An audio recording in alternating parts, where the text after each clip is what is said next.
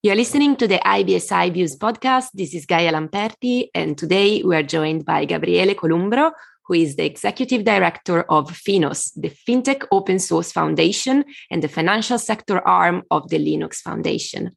Hi, Gabriele. How are you? Hi, Gaia. Thanks for having me here. Gabriele, so today we're going to talk about open source security. But before that, why don't you offer us an introduction on Finos and the sort of community you created around the organization? Absolutely happy to. So, yeah, Finos, as you said, is the, the FinTech Open Source Foundation. We are a non-profit organization based out of the US, really creating a global community of open collaboration for both financial institutions and increasingly fintechs. And the way we collaborate with each other is through open source open source collaboration in my history. I've been sort of born and bred in open source. I've now spent 20 years between communities. My technical background helped me engage with existing communities, but also I worked for several years for, you know, commercial open source companies. And by middle of last decade, 2015, 2016, we realized um, that there was a really huge opportunity for financial services to collaborate very much like any other technology industry technology verticals have been doing to deliver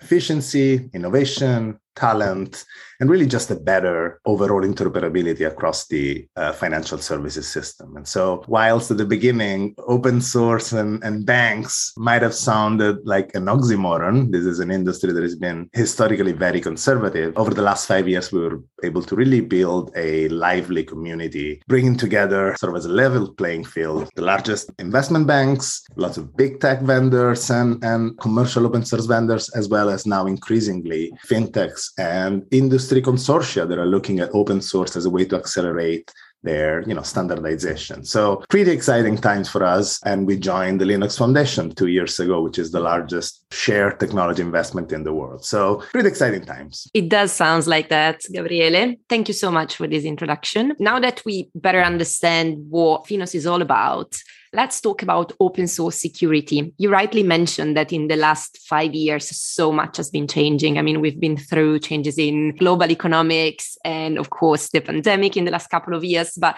also, you know, we have arrived to new standards of what we call the modern economy.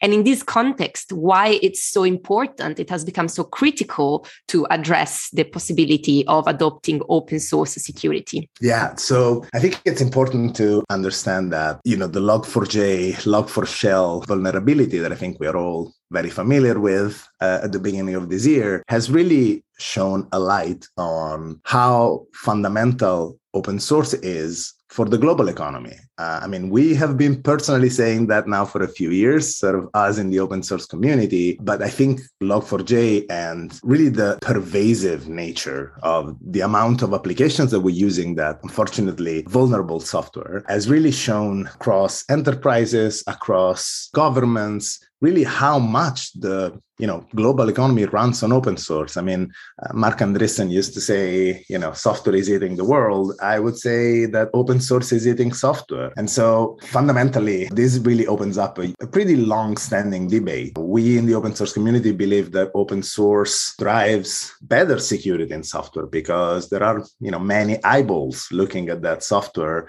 uh, and making sure that actually bugs are identified quickly and effectively and sort of patched through a pretty established responsible disclosure process, as opposed to proprietary software where sort of the discovery, fixing, and communication of a potentially very impactful uh, vulnerability is sort of left in the hands of just a single company, the proprietary company producing that software. That said, I think we are living in a phase where this strong dependency that we've identified of, again, the world economy on software and therefore on open source has really given us a motivation to invest heavily on the sustainability of the open source ecosystem. It clearly there is a problem in projects like Log4j that are dependent by the you know most critical applications in the world being maintained by two, three random unpaid guys somewhere in a basement. And so the banking sector has honestly a lot to lose. I think banking and financial system, as well as, you know, really nation states are the two main potential targets for, you know, vulnerability and, and sort of uh, security attacks, cybersecurity attacks. And therefore, we're very excited to have worked with the Linux Foundation, who's been invited at the White House about a month ago, together with the you know largest big tech companies, to really put forward a global strategy to address security vulnerability on existing projects that are potentially not under a foundation, so they don't enjoy the level of funding and attention and support that projects under Finos or the Linux Foundation do. But truly in the realization that this is not just a Apache Software Foundation versus you know Linux Foundation, we ought to work together to make sure that we are able to catch sort of the next log4j before it happens. And i think we're really well underway to do so. Absolutely. I do agree. And the white house invitation sounds like a huge huge achievement. But again you know to be factual if we're still discussing this it means that we are witnessing a cultural resistance to this movement. Why so? And who are the sort of bad guys who are not supporting open source? It's a really good question. So I will say most industries, definitely big tech, you know, open source and commercial, both again, the community nature of open source as well as the commercial open source go to market and business model are very established. Uh, so let's start from that. Uh, then when you look at, you know, most non-regulated industries, well, you're seeing a lot of collaboration, you know, in automotive, you're seeing a lot of collaboration in telecommunications, you're increasingly starting to see again more collaboration even in highly regulated industries like finance or healthcare. We have several openidl. It's uh, an insurance consortium collaboration under the linux foundation. It is true though that there are still sort of major resistance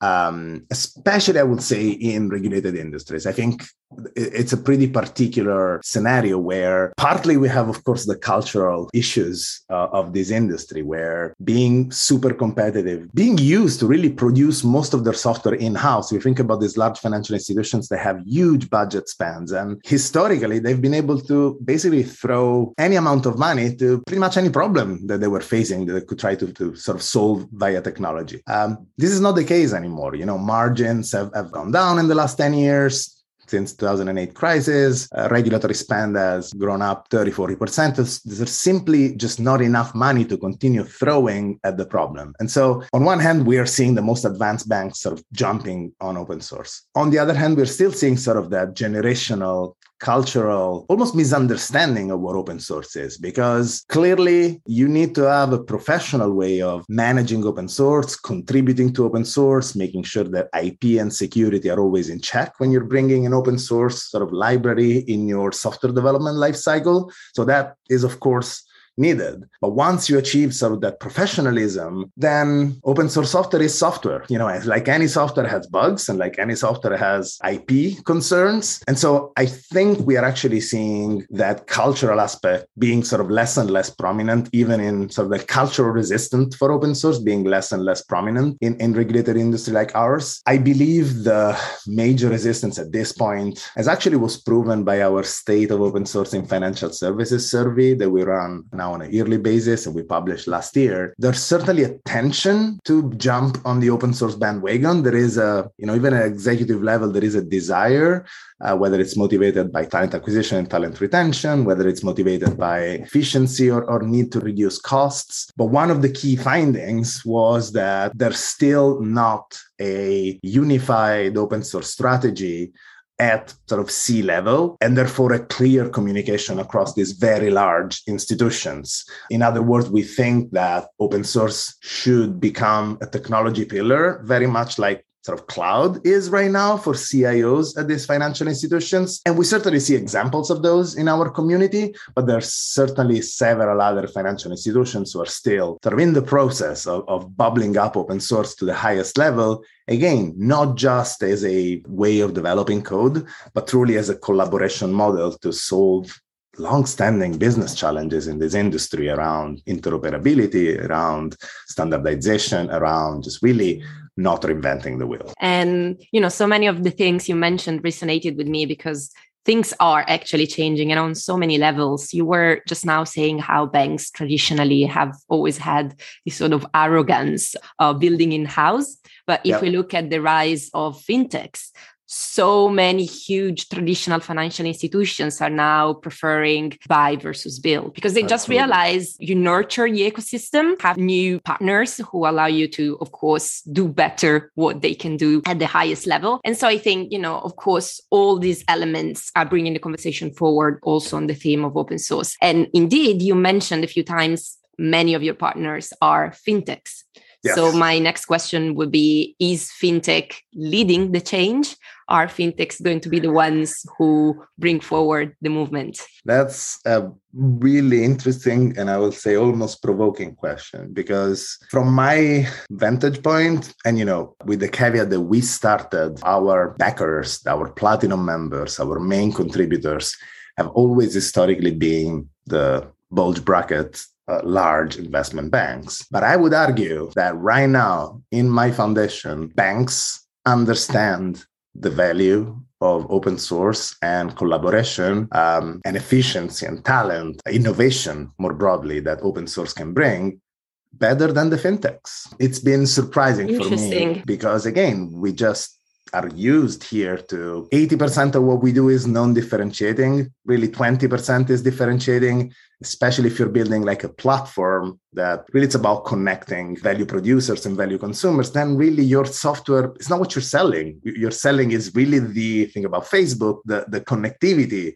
across uh, who produces value and who consumes value. And so the concept of mutualizing everything that is non-differentiating it's very very clear here. And i would have expected that fintechs you know being more naturally technology companies or being born as technology companies uh, would have a better understanding of how not only open source can bring efficiency, but really as a commercial endeavor can be used as a very much as a go-to market, as a business model strategy. I mean, I've been working forever in, in commercial open source companies, and there is a whole, it's still a little bit more of an art than a, than a science, but there is a lot of bottoms up developer level engagement um, and, and really buzz that you can generate through open source, which then turns into potentially, you know, converting into actual, you know, enterprise sales. And so to your point, it has been surprising for me to notice that again, despite many of these fintechs being sort of very tech savvy, there's still a very unstructured approach to open source. That said, you know, we're seeing, of course, through the blockchain movement being open source by default, there's definitely the ingredients there for fintechs to really lead the charge when it comes to open source source.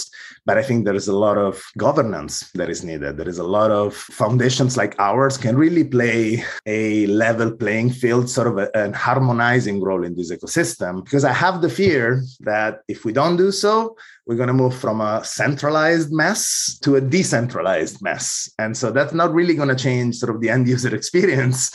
Uh, yes, we're going to have very nicely vertically focused fintechs and apps for every single, you know, advanced use case but ultimately we might lose interoperability across these different use cases and these different applications. I think, kind of wrapping on your question, I do think fintech has the potential to drive the open source movement in financial services, uh, but I think there's still a long way to go. Great point. Thank you for that. To conclude, I would like to ask you about the initiatives and the projects, especially in collaboration with the Linux Foundation, that are in the pipeline for this year for Finos. Thank you for the opportunity. I'll, I'll mention actually four of them three that are in Finos and one in the Linux Foundation. Finos has sort of a value proposition that is dual. On one hand, we help financial institutions accelerate their maturity in open source, meaning if you're not many of these companies five or six years ago could not even access GitHub. Developers at JP Morgan or Citidesk had virtually no access, neither in terms of consumption, let alone in terms of contribution and participation. Our open source readiness initiative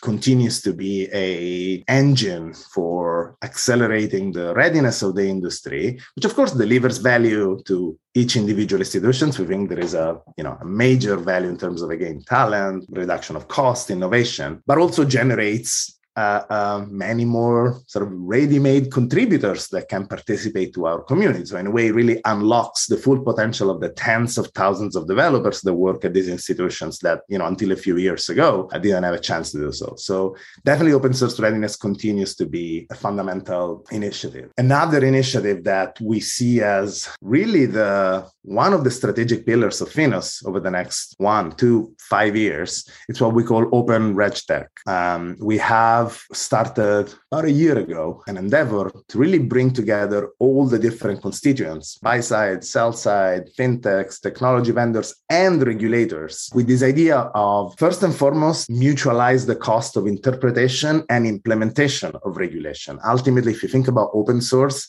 it's typically about collaborating on common requirements that don't deliver a competitive differentiator and that oftentimes are a you know big cost on the bottom line. And so it makes sense to actually share and mutualize. And when you take these three requirements first thing that comes to mind is reg you know why would we be interpreting and implementing independently when ultimately we have all the same requirements? And so our open regtech initiative is really first and foremost about mutualizing the cost of implementation of regulation which of course could be very interesting for fintechs as well because that's where fintechs oftentimes stumble into sort of coming in into the industry. But on the other hand we're starting sort of working at the flanks with, with regulators to bring them into the fold, to bring them into actually participating earlier on in some of these projects let alone hopefully before my grandkids grow up, uh, produce uh, machine readable regulation, which we can then sort of implement in the open. Because I'm thinking there are entire sectors of fintech regulation is still in the making. So I'm thinking exactly. about verticals like buy now, pay later or blockchain projects and, and the entire DeFi ecosystem. So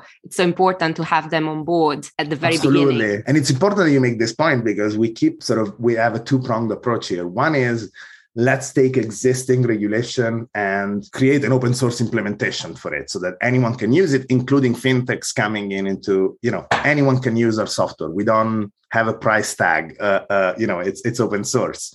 But on the other hand there is a whole other school of thought that says well we should start from net new regulations because then you don't have the rip and replace cost. I mean, it's even if there is a better implementation of an existing regulation, it's going to take time and efforts and an internal project to sort of rip your internal vendor or your, you know, internal implementation. So you make a really valid point. We're actually looking more and more also at new regulations uh, that are coming up as a greenfield to really show sort of success into this new approach to implementing regulation. Then the third strategic initiative for us this year is around the interoperability of the traders ecosystem, actually front office, mid office, and back office. One of our key projects uh, is an open standard called FDC3, is the Financial Desktop Collaboration and Connectivity Consortium. A bit of a mouthful, but it's really being adopted now by several financial institutions and is really trying to create and harmonize, again, interoperability across applications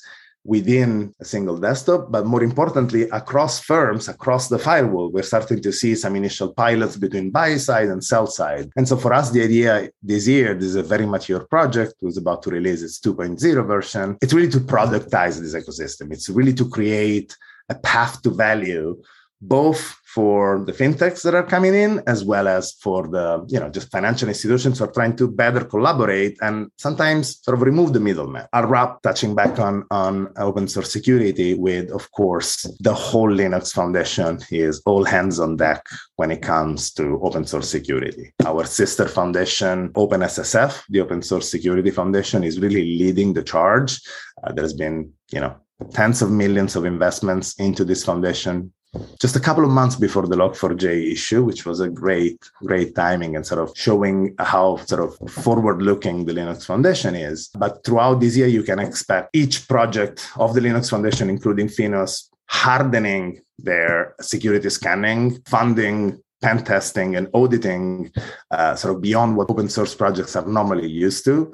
And last but not least working the project alpha omega that was launched a couple of weeks ago um, working with the global community to really identify which are the critical open source components of that. What, which are the top 200 projects that the world depends on? And let's put our efforts into starting from those to secure those because maybe with that we'll be able to you know have 80 90% of coverage of sort of the, the top risky components that people bring into their environment. And last but not least from a geographic standpoint we are a global foundation. But of course our sort of major regions of footprints that have historically been US and to almost a similar extent Europe. We've looked at expanding in APAC and certainly still remains a sort of big target for us, very much opportunistic. There's a lot of innovation coming from there. But as far as 2022 goes, what you'll see this year is a major development from Finos and more broadly the Linux Foundation in the European continent. So pretty busy year. Fantastic. Thank you so much, Gabriele Columbro, Executive Director of Finos. Pleasure having you on the show. Thank you, Gaia. I really appreciate the opportunity.